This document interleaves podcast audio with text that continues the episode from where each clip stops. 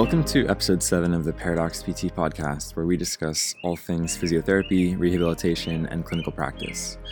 Today I'm speaking with Laura Hubley. Laura wears many hats. She is an, a manual osteopath, a registered kinesiologist, and part owner of Umana Health in Etobicoke. Today we discuss her origin story in healthcare, what her osteopathy practice looks like, how to integrate well into an interprofessional clinic, and also how to find sanity and balance as a clinician. It's always fun talking to Laura, and there were some real gems in this conversation. So, without any further ado, here's my conversation with Laura Hubley.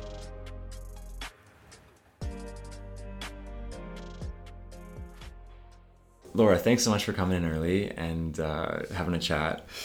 I uh, appreciate the, the time. I know it's crazy getting kids out the door and making it in, you know. Yep. So appreciate you taking the time. Um, why don't we start by you can just giving the listeners a, a, basic sense of what your current role is, who you are, what you do, and, and we'll, we'll, we'll go from there. All right. Um, so as you said, my name is Laura. Um, I am one of the partners here at Umana Health. You met uh, the original owner, I believe was your last podcast, uh, Physio Felix. And um, my role here is a manual osteopath and registered kinesiologist. So not only do I get to be involved in a little bit of the business and management, but I'm also hands-on with all the, the patients and um, part of the multidisciplinary team. Cool. Um, so I thought it'd be it'd be helpful to start with kind of your origin story and just what brought you into healthcare in the first place. Yep. And yeah, so why don't we start there? All right. Um, so really quickly, growing up, um, was always active. Um, I was a figure skater, played soccer. Um, I was a swim instructor and lifeguard. Um, so that's kind of where my uh, physical activity side came. And um, my mother's a nurse. My father was an engineer. Um, so that paints my little business healthcare side of things.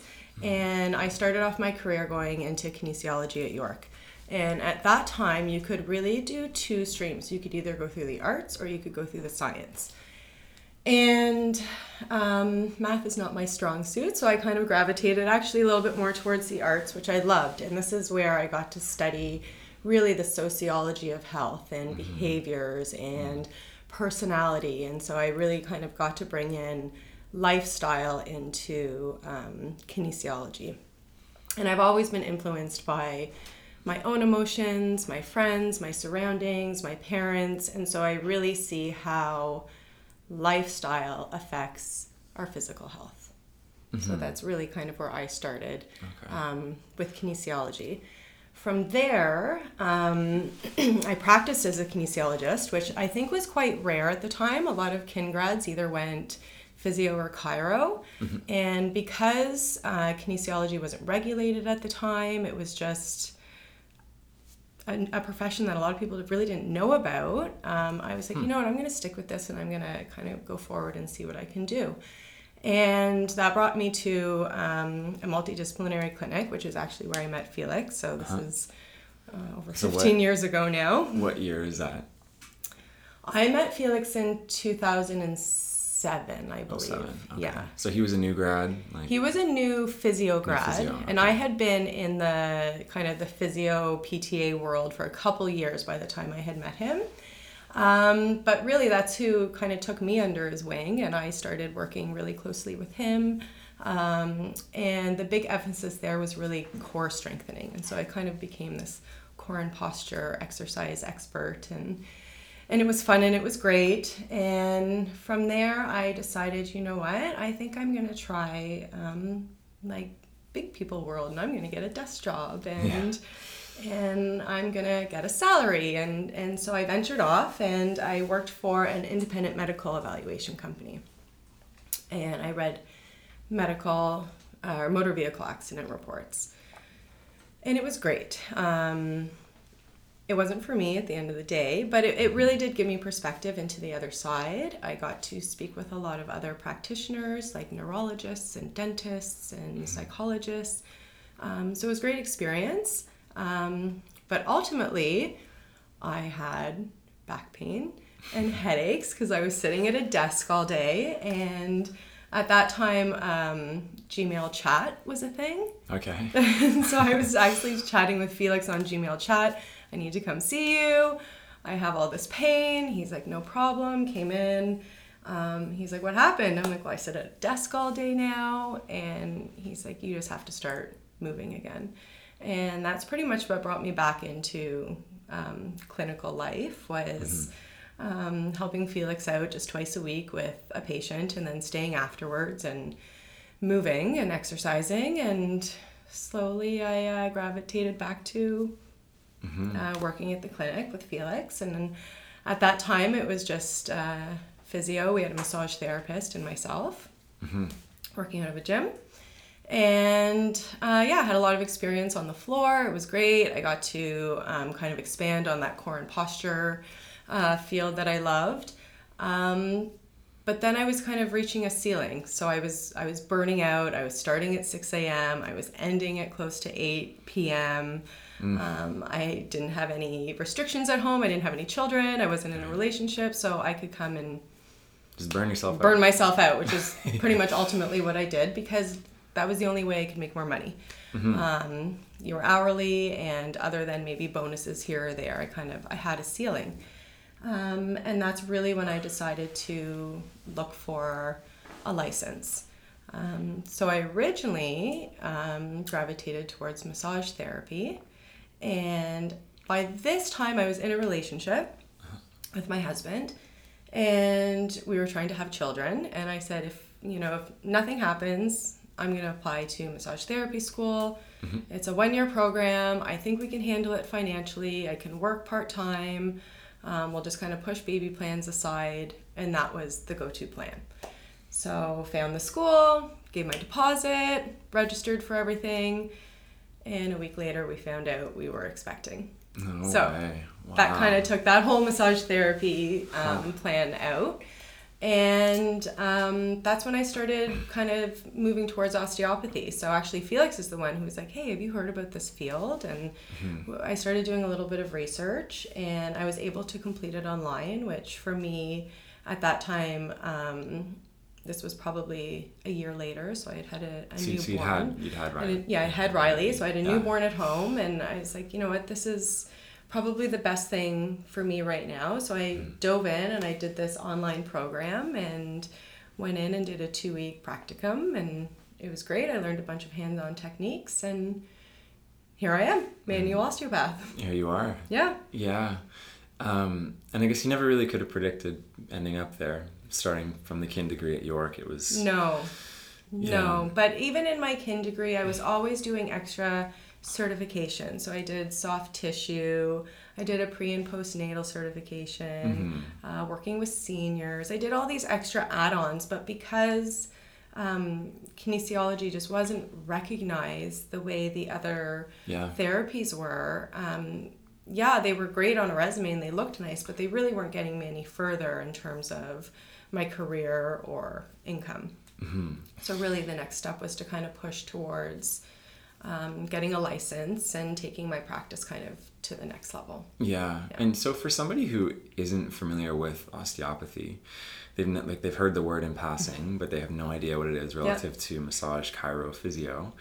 What's your elevator pitch uh, as to what it is? So, my elevator pitch for my practice, because um, osteopathy is a regulated term and it's very different throughout the world. So we have osteopathic practitioners in Europe and in the United States, which are basically medical doctors, and they're prescribing and writing diagnosis, and even in some cases, performing surgeries and whatnot. Right. Not the case, obviously, here in Canada. Um, so we are we are called manual osteopaths, um, and that is my approach. is very manual, and my elevator pitch, so to speak, is to try and create as much relation relationship between structure and function so that you can go out and do whatever activity or movement that you need to be doing. Mm-hmm. Um, so trying to bring that body back into its most neutral position to allow it to self heal, self regulate, and kind of get back into its track that it should be in. Mm-hmm. And has your practice like taken a lot of twists and turns since you got the osteo since like since you were trained in osteopathy. Have you had any big shifts in like the underlying framework of what guides your decision making or have like have you been kind of like when you took the course this makes sense cool i'm going to practice this way? Yeah. or have you found things like evolve a lot along the way? I'm just They've curious. definitely evolved, especially during COVID as well. So what Mm-hmm. I've really noticed is what I would refer to as barriers to the physical, and that's our mm-hmm. nervous system. And mm-hmm. people just coming in and they are so wired and so fired and that's often even a barrier out on the gym floor. Mm-hmm. Someone might just be talking nonstop too that they're either not listening to the instruction they're not doing the exercise they're obviously distracted and doing something else. Even though they have the best of intentions of coming in here to fix their shoulder or their knee or whatnot. Um, but i've really noticed that trying to um, calm that system and let people feel that they have availability and movement without having to almost do it themselves. Um, there's a lot of guarding, there's a lot of fear, there's a lot of pain thought. And so if I can kind of take that shoulder through a range of motion for you, it, it translates out onto the gym floor a lot better because we've kind of eliminated that that pain thought or that guarding or that Right. um, just that nervousness even that a lot of people have coming in here Yeah, and it, it's so interesting because there's a lot of there's so much debate these days online about manual therapy versus exercise and all this stuff. But I guess the thing I like about your practice is ultimately it's always driving towards um, facilitating independence and getting somebody back to doing what they want to do. And there's there are many roads to Rome to do that. Yeah. you know what I mean, like and and also one of the interesting things we see in the research is that consistently when we ask patients what they actually want from a practitioner therapeutic touch is one of the consistently mentioned elements Yes. that patients value Yeah. and, and so like you're so right. If you put that person's uh, shoulder through a range of motion where your hands are there giving them that sense of safety Yeah. like that might give them permission to then be able to do it themselves. So i think we often dichotomize this well if it's manual therapy it's it's not empowering the patient. Yeah. But i, I don't think it needs to be that binary No, distinction. It, it's very much. I mean, even if you look at the body, I know we were kind of touching on this yesterday um, in conversation, but we're just a, a network of so many different um, levers, slings, communication pathways, and whatnot, and you, you kind of have to tackle all of those if we want to get to a common goal. So, you know, that kind of cliche comparison of uh, body to car, right? At the end of the day, the car is meant to drive, right? It's not meant to just sit in a lot. Um, Yeah. It's meant to, to transport. Um, it can go to a body shop and we can do oil changes and tire rotation. So there is manual work that needs to go into that vehicle. Mm. But the ultimate goal is to get that car driving and moving. So I'm very much supplementing movement. Yeah, and I think I mean that's what's so great about the clinic here at at, at Umana is that we have something for everybody, depending on where they are in their Yeah. kind of pathway towards independence. Yeah. And if somebody, like I have clients where they're just so wired and jacked up, and and like the issue is probably more of a a, a central nervous system issue um, in terms of they're just sensitized, they're stressed, Yeah. and sometimes hands-on work is a better way to to wind that down. Yeah. Um, and I'm like, it's it's not what I specialize in, but that's why we have people here who do that. Exactly. So, you know, whereas when somebody comes in, they're like, okay, I want to tweak my deadlift, then you send them out there. But when Yeah. somebody's like, I really need to wind down, like Yeah. Laura is the person for that. yeah yeah So- and I, I think you're right like i love touch I, i've always loved touch i've always said even when i've worked with practitioners and they've come to you know pinpoint where i need to work on a, a patient i'm always like oh where, where's that point again like I, everyone kind of loves that touch and so that's also why i gravitated to osteopathy was what I like as a as a person as well. I love being out on the gym floor and movement, but I also just love that calmness of being put through movement, mm-hmm. when I don't have to do anything. Yeah, yeah, hundred percent. It's very calming. It is, yeah. Right? And like we're recording this in your in your treatment room, which just has such a lovely a lovely vibe. Like it's so relaxing. We, we really need to deck out the physio room in a Yeah, in a more uh, you need some more hygge. need some more hygge. Why don't you tell us what the hygge is? This would So, be um, a friend of mine gave me this book. It's the Little Book of Hygge, and it's um, based on kind of the Danish way of living, and they're kind of the happiest people. Um, and it's creating calmness and just awareness. And so, even in here, little caves of light, um, there's usually just music, there's plants in here, but it's a safe place, um, I think, and that's the environment that I like to kind of give off is when people come in here. It is a safe place to vent, to let go. Um, you know, everything that happens in here stays in here. So oftentimes this is a, a place that people can just kind of unwind and unleash also. And uh, some of the stuff we talk about is definitely maybe beyond scope of practice that I can offer any therapeutic Yeah. advice or help, but sometimes just being able to talk to an unbiased person or yeah. let it all out is really therapeutic.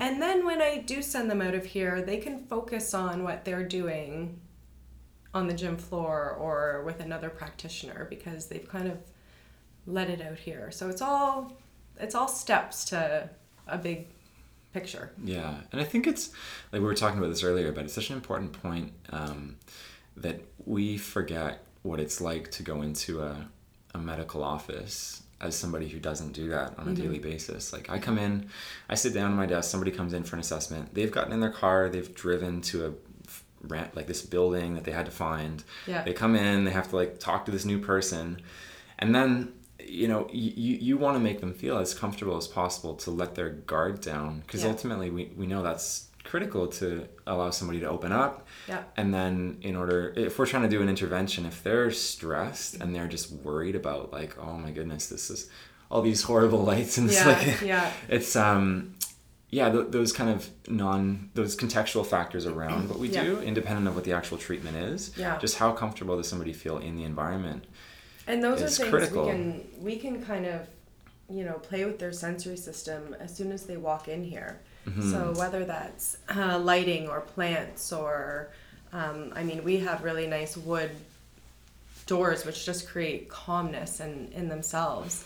Um, you can create that calmness and kind of calm the nervous system even just through environmental and, and ambiance and and yeah yeah And it's it's so interesting how every medical office, like going to like a walk-in clinic, they all tend to look exactly the same, and you Yeah. just feel like you want to get out of there Yep. as soon as you possibly can. yeah Do you know what I mean? It's not a place you want to spend time, and like No, a- a- and it's yeah, that's exactly what it is. It's sick care, right? You go in, you're sick, you kind of get what you need to do, and, and you leave. And this is, I don't know, I, I've always kind of viewed multidisciplinary as, as healthcare Mm-hmm. and maintenance, preventative, um, rehab, treatment. And so it is, there's a space for kind of treating everything Yeah. mind, body, spirit, soul um, within a multidisciplinary clinic. right.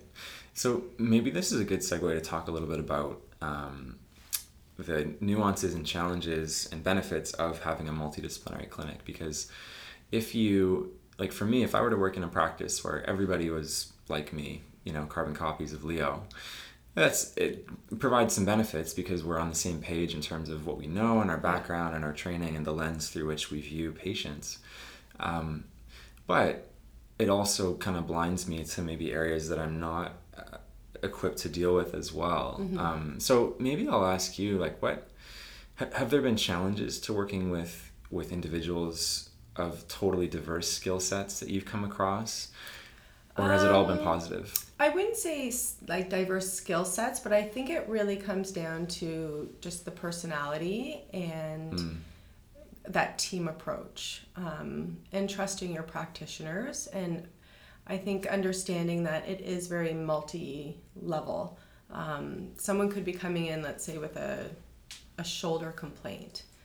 But if we find something else along the way that's also restricting that shoulder or it might not even be on our radar if we're only having one practitioner look at it um, so i think there is benefit to having everybody in, but you have to be open as well to kind of looking at the big picture because the body is a big picture. Yeah. Right? So Yeah. it's I wouldn't say skill set, but if if you are a practitioner that does kind of like to work independently, um, I don't know if that's the best approach here Yeah, Um, for sure. because our bodies are not like that. Yeah, and like to be candid, I, w- I wasn't sure. I'm kind of a lone wolf type of person in a sense. And when I first started here, and you guys were like going on about this like interdisciplinary thing and how we're always referring back and forth, and I was like, okay, like maybe this could work. But Yeah. you know, I I very much like to uh, just have I have my own view of things and. Um, I wasn't sure how it would go, honestly, uh, but it's been so nice because I never feel like I'm treating on an island. Like if I have a Yeah. tough case, there's always somebody that I can say, you know what, let's send you over to Laura or Jason or Dr. John and get a second set of eyes on this. Yeah. Yeah. And um, and I think there's you have to kind of drop the ego that you have to be the best person for everyone. Yeah. Like we have this idea, or at least I did when I graduated, that um, you have to kind of be all things to all people Yeah. and be the expert in you know sports injuries and also postpartum and also Yeah. you know like whiplash and headache and Yeah. do you know what I mean like you don't have to be an expert in all things you just have to know I think you have to be self-aware as to what your strengths are Yes. and then you can work well within a team and that's what I've found here is like I, I just like I wouldn't have it any other way it's Yeah. been so good If you go back uh, a couple months ago, we had a staff meeting and I brought that puzzle out. Um, and that was based on a book I had read. Uh, it's not how, but who. And there's that old kind of cliche saying, like, one of the most important things is to know what you don't know. Yeah. And that's really important here because I don't know everything. I don't know physiotherapy, massage therapy, chiropractic. That's not my discipline. Um, do I know when to pass off and to refer? For the most part, yes. yeah Um, but that puzzle analogy is really what we are as a multidisciplinary team is we're all going to come to finish this big picture. And we might not also be just treating one thing. Um, patients might open up to practitioners about different areas um, we might stumble upon different things as we're treating. You know sometimes i get people in here and it's like do you are you clenching? Are you are you really grinding your teeth lately? Oh i didn't even notice i was doing this. So it, it really kind of opens um, the box to full body treatment which at the end of the day is how that shoulder or that knee or that hip or that back is going to work Yeah, yeah. And, you know, I think that when we think about that kind of holistic aspect of things, there is the danger of drawing um, relations that don't exist. Like, oh, your back pain is due to your ankle or whatever. But, so, like, you know, because in school there was always this idea that you got to look above and below the injury. Yeah, Makes yeah, sense. yeah. Right? Uh, and as practitioners, that, that is important. Um, but at this, so at the same time, like for me, I'm always thinking, I'm gonna look at your knee if your knee hurts, but like you know, we can address other stuff. Like Yeah. you don't, your knee doesn't exist in a vacuum, right um, and and and that's where getting people's uh, opinions on these things and and be able being able to have candid discussions about it, even if you have different lenses, I guess, Yeah. um, is helpful because you know there could you just we're, we're, we're blind to our own biases by definition right it's Absolutely. um, so yeah you, you, you got to have that community to to bounce ideas off of For sure, and you learn off Yeah. one another, which is the most important, I think. Like if you're if you are kind of working in that lone wolf type of mentality, like you're you don't have like we have mentors everywhere. Like that's how Yeah. I view this whole team is we're all mentors to one another, and Mm-hmm. it's wonderful because you don't know something, someone else might, or they're gonna help you figure it out, or you're gonna figure it out together. Yeah. You know, and, and that's Yeah. what's really exciting sometimes when you get these complex cases and we get to kind of tackle it as a team and yeah you know you get to see patients progress and kind of tackle um, a lot of the issues that they came in with.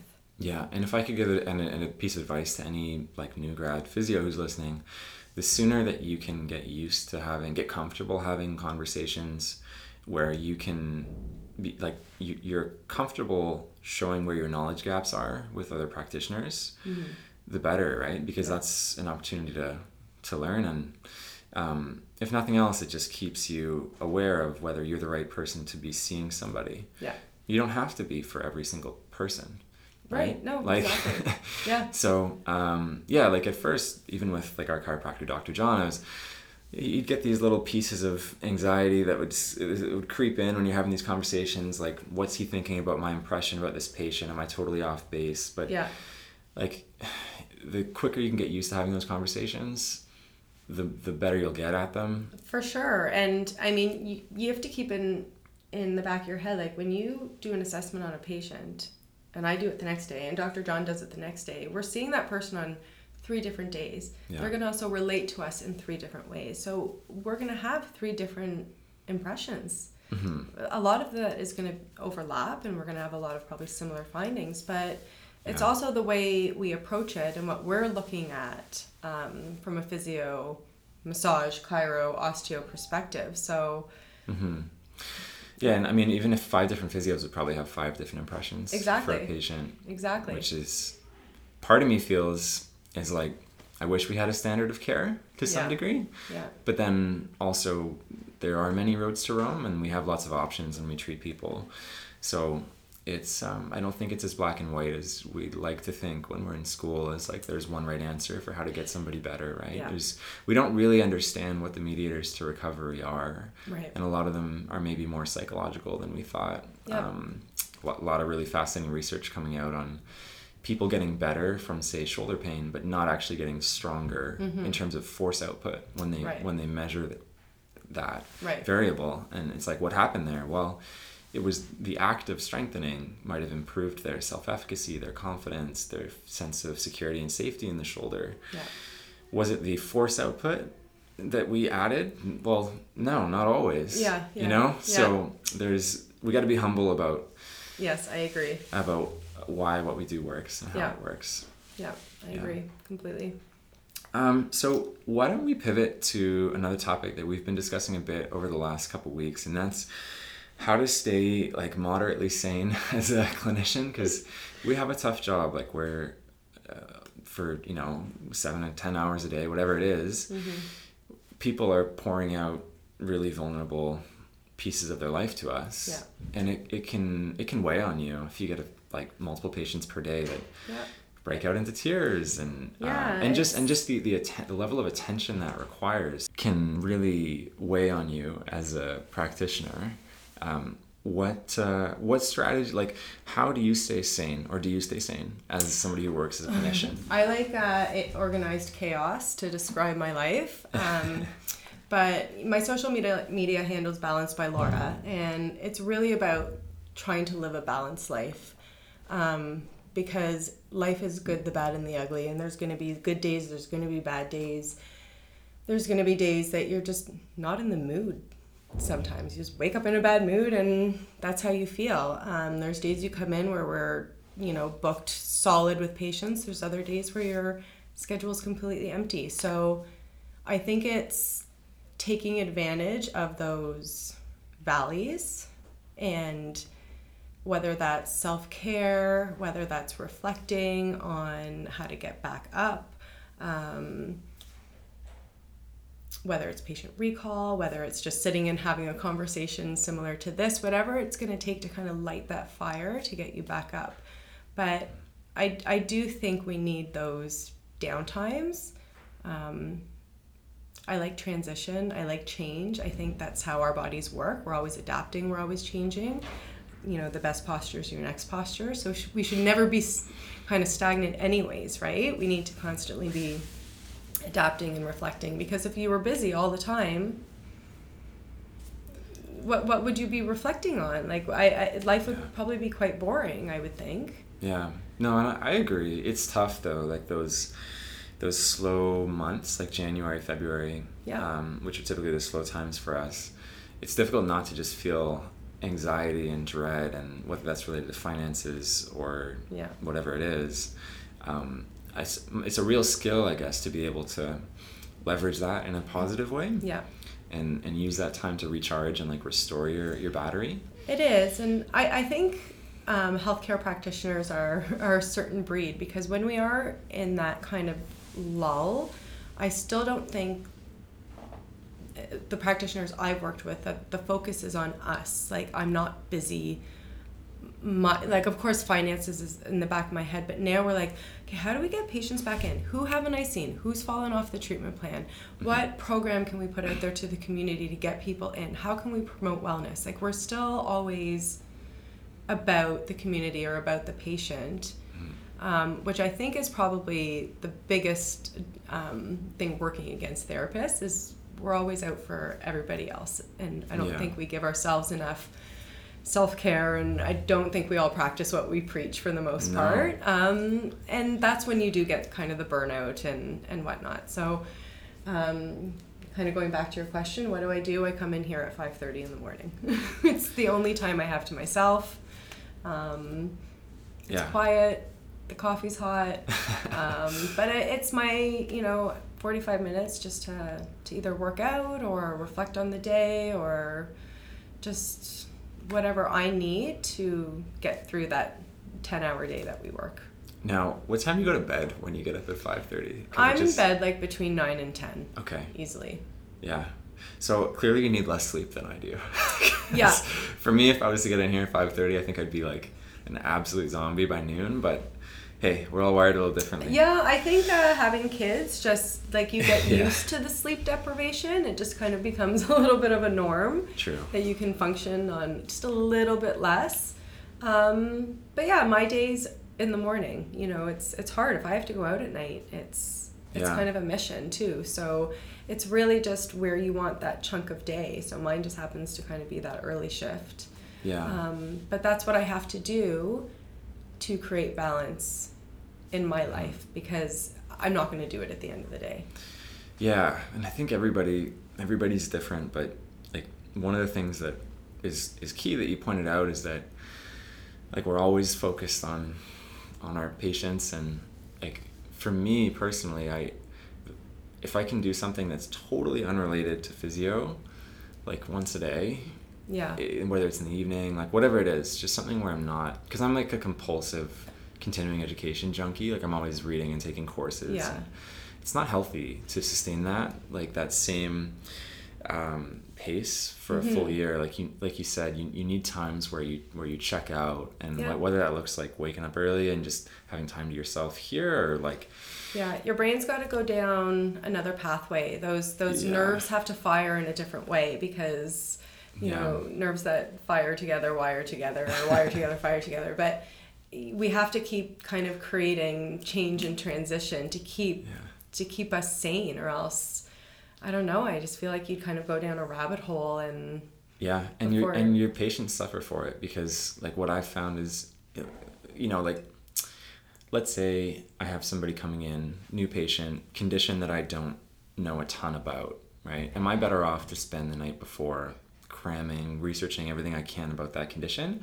Or am I better off just like having a good sleep Yeah. and going for a walk in the morning and Yeah. like feeling like a human when they see me? yeah, like i found that honestly regardless of your knowledge base if you're if you're mentally not present because you're you haven't taken care of yourself i'm well i'm useless to the Mm-hmm. Huge, patient yeah. you know what i mean it's it's everything managing your energy is just like it's half the battle you, you, yeah yeah. And you think okay, so for example, that patient comes in and they're so I don't know wired and flustered, pain. Like maybe they just need to go for a walk. And maybe that's a great little piece of advice because I think the more we even experience as people make us better Yeah. practitioners. Yeah. Um, a little bit of tidbit information I always kind of give my patients is when it comes to bed sleeping, I tend to sleep on the same side of the bed all the time. Um, if I go to a hotel though, I'll sleep on the other side of the bed. It's I tend to sleep on the side I guess closest to the door or, or to the bathroom. And so now with my husband, I make us switch beds every or sorry, switch sides of the bed um, every daylight savings. Oh, just so I sleep on a different side because it's not that I'm more comfortable on my right side. It's just that's the way the door is. And so, you know, we think about prolonged sitting or prolonged standing or people flip their mattresses all the time. I'm like, let's just switch it up. Like, sleep on the other side of the bed. Like, let's change your body up. balanced by laura exactly. That's that's what it is. But you when you practice these little things in life too, that you kind of like, oh my goodness, something as simple as you know, switching the sides of the bed or carrying my purse on another side versus my right side or Yeah. you know, trying to sit straight and not cross my legs. These are all little things that kind of add up and add up and they Well- start to make a difference. It's so interesting how easy it is to forget about the basics. Yeah. Like, wait, you know, somebody comes in with knee pain and we're asking them about their sporting history, whatever. Um, sometimes it's like the, the patient will say in passing, like on the second appointment, oh, well, I always like sit with my knee in this crazy position. Yeah. It kind of hurts when I do that. I'm Yeah. like, okay, well, here I am, like strengthening all these areas. Like, just don't sit like that. Exactly. Do you know what I mean? Like, we, we need. yeah, like, a lot of the time basics, it is what right? we're doing. And I've used this analogy for years, but I said, you know, if every time we do something kind of detrimental on the body and we have a jar and you put a jelly bean in that jar, like we're really not going to notice until that jar is now overflowing. So you could be putting jelly beans in that jar for 30 years. And finally, that last one that makes it overflow is like, oh man, and all of a sudden I bent over to put my sock on and my back threw out. Well, that's not what happened because we have 30 years of kind of all of the, this pattern that we've done that now we Mm. have to kind of unwind. Um, It's, so it's, but it's tricky, eh? Because there are people that can just keep throwing jelly beans in the jar and Yeah. it never overflows. So True. that's that's the issue. It's Yeah. like, it- they're I wish. leaking out the bottom at the same time. Well, yeah, yeah, it's, it's, uh, uh, but it, it is interesting because I said, you know, just as much as we kind of add on and get to an issue, we need to now kind of take away yeah, yeah, as yeah. well, right? So if we can do these little changes daily, Mhm. they're going to make a difference just as much as sitting poorly for all of this time added up and added up. So, Yeah, I, I mean, I had a patient recently with back pain who, like, we tried a lot of mecha- biomechanical interventions and trying to get her to change positions more often throughout the day. And we'd done some manual stuff and we, we'd thrown a lot at it. Um, and ultimately, what we decided was like our, our next treatment strategy was before work, she was just going to get up and like just open the door and like look outside and just get some blue light in the morning Yeah, um, go maybe just get a tiny bit of movement Yep. like simple things like this like like we're not that different from plants you know like we need we need basic conditions we need light we need food exactly. we need social Sunlight. interaction Yeah, we need And- to be upright. We need to be extended. We need to be able to see things. or we need to we need to we need variability in, Yeah. in our movement and Yeah. you know like taking the holistic view of the person um, you can't like we often are so myopic about oh well your tibia is not rotating x amount of degree well it's like do you go outside at all during your work week yeah, right. Like, when's the last time you talked to a friend or did Yeah. anything fun? yeah, it's Like so these true. things can be treatment Yeah, and stuff that we chart about, even though we're are you know we're are, we're trained to just focus on these biomechanical minutia. yeah, but and you can still focus on those, but you need to know what's affecting it, right? Yeah. So, uh, like one question I always ask is, "How's your mood?" And that's kind of like an overloaded question right now. yeah. And some people are like, "It sucks. It's horrible. Like I, I can't find any motivation to do this, this, this, and this." And then you're like, "Well, no wonder. Like you're also in discomfort and and pain because if you can't find motivation to even come to exercise, but then also your your system's firing, right? Yeah. It's obviously you're going to be in pain. Yeah. And, when, when we talk about mood, like one of my favorite examples is people who say have pain like throughout the day, but then they can go out dancing and like Yeah. you know the DJ's like Yeah. spinning, they're having a good time, Yeah. endorphins are flowing. Oh, my knee was fine actually. Do you Of know what I mean? course. Whereas in the gym, when I'm thinking about all my how my my knees are working when I'm squatting, oh it hurts, it hurts, it hurts. But. I can be like, you know, Exactly. crushing it on the dance floor and feeling just fine. So, So that's exactly what I mean. Is it's not black and white. It's not. no. Knee pain this treatment it's it's you've got to kind of look at the whole picture. And why are they even complaining about knee pain when they're in the gym then? Yeah, yeah. that's a, that's a whole other topic. Maybe it's just you know pain thought and it's all Yeah. neuroplasticity and just my knee hurts because i walked in those doors. Yeah, and we know people get hypervigilant on their pain, and yep. it's um, it, well, one of my favorite one of my favorite examples again is like playing sports. When when you're winning, the treatment room's way less full after the game. Yeah. Right. Like Yeah. if you've had a if you just won a championship, I can't even feel my sprained ankle, which is like otherwise would be an eight out of ten pain. yeah yeah But if you just lost, it's like okay, yeah those negative emotions kind of drive that. you need reason to to have and- those. Like people want to have Yeah. um, like a reason or justification for negative feelings or Mm. I lost because I wasn't up to par because my calf was tight. Mm. There's got to be kind of an explanation. People don't like to be disappointed. Yeah. Interesting. Yeah. Right? Got to keep the big picture in mind, I guess, is Yes, what I always have to remind myself. big time, Yeah. big time. And and what's the big picture for that patient, Yeah. right? If it's And I guess if you ask them, they'll, they'll usually tell you. yeah, But if you just focus on their specific, you know, issue, maybe Yeah. maybe they won't. So No. maybe it's as simple as just having that lens to allow them to, mm-hmm. you know, tell you what are we actually doing here? What's what are we working towards? Like Exactly, why it's, it's not just your knee pain, but it's like, oh well, I, I can't do X because of my knee pain. It's, Right. I can't kneel on the floor and play with my grandkid. or, right. Like what uncovering that. and Yeah. and that's kind of I, I feel like that's where we really connect with our patients is when we find out that their like daily life is being affected um, it's kind of a different approach from for me anyways with let's say athletics because when i hear someone can't you know garden or has difficulty even just putting groceries away like that just speaks differently to me than um, an athlete who Yeah. um, can still perform at a high level, but you know we're dealing with a little a little injury here. Um, but those are the those are the patients that I really Yeah. relate to as well, and you've done a great job as well being able to kind of really be empathetic with these patients and just acknowledge. I think people just want acknowledgement.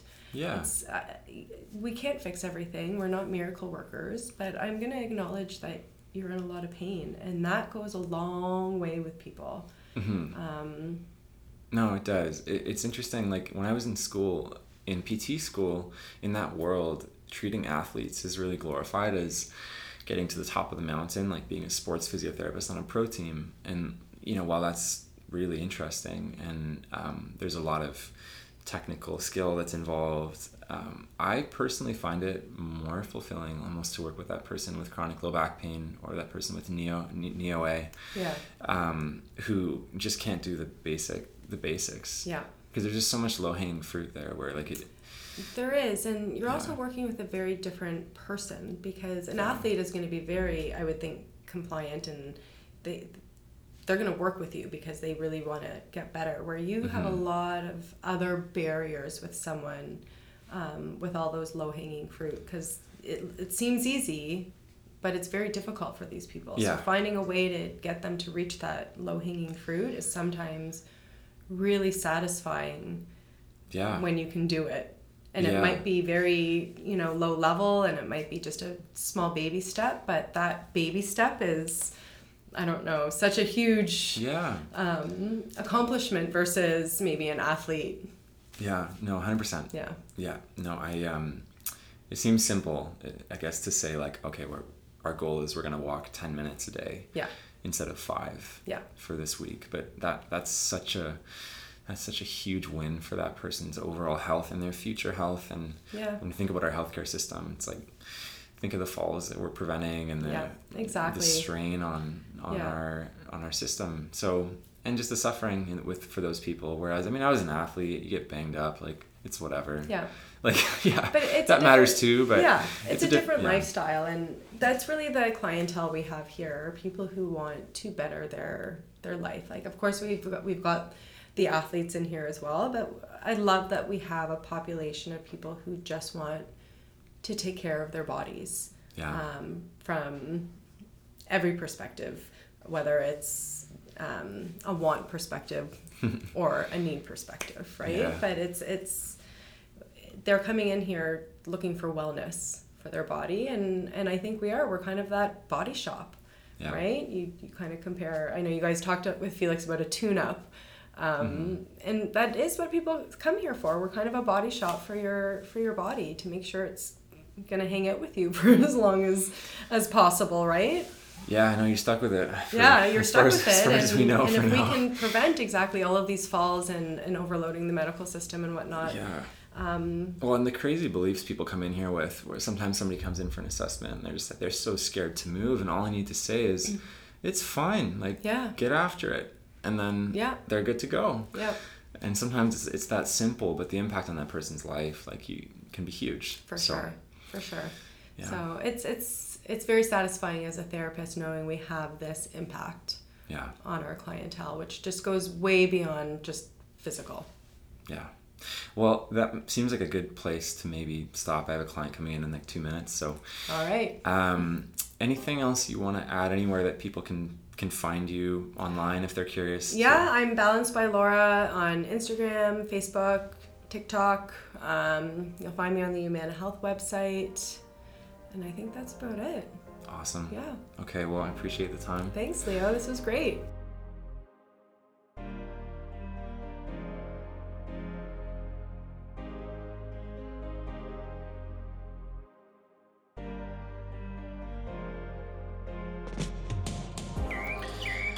Thank you so much for listening to the Paradox PT podcast. As Laura mentioned, her Instagram handle is at balanced by Laura, and you can reach me on Instagram at Leo Physio as I'm competing with these birds that are aggressively chirping right now. Spring is spring has sprung. Um, as always, thank you for listening, and feel free to reach out if you have any questions or comments. We will see you on the next one.